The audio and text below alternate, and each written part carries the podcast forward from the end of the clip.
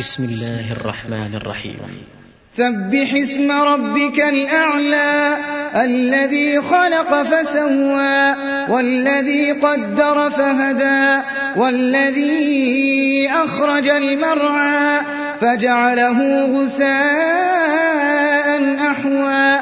سنقرئك فلا تنسى إلا ما شاء الله.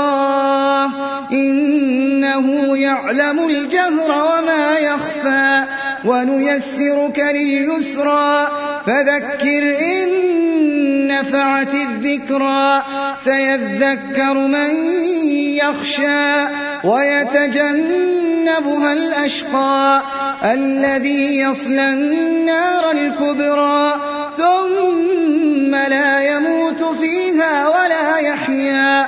قد أفلح من تزكى وذكر اسم ربه فصلى بل تؤثرون الحياة الدنيا والآخرة خير وأبقى إن هذا لفي الصحف الأولى صحف إبراهيم وموسى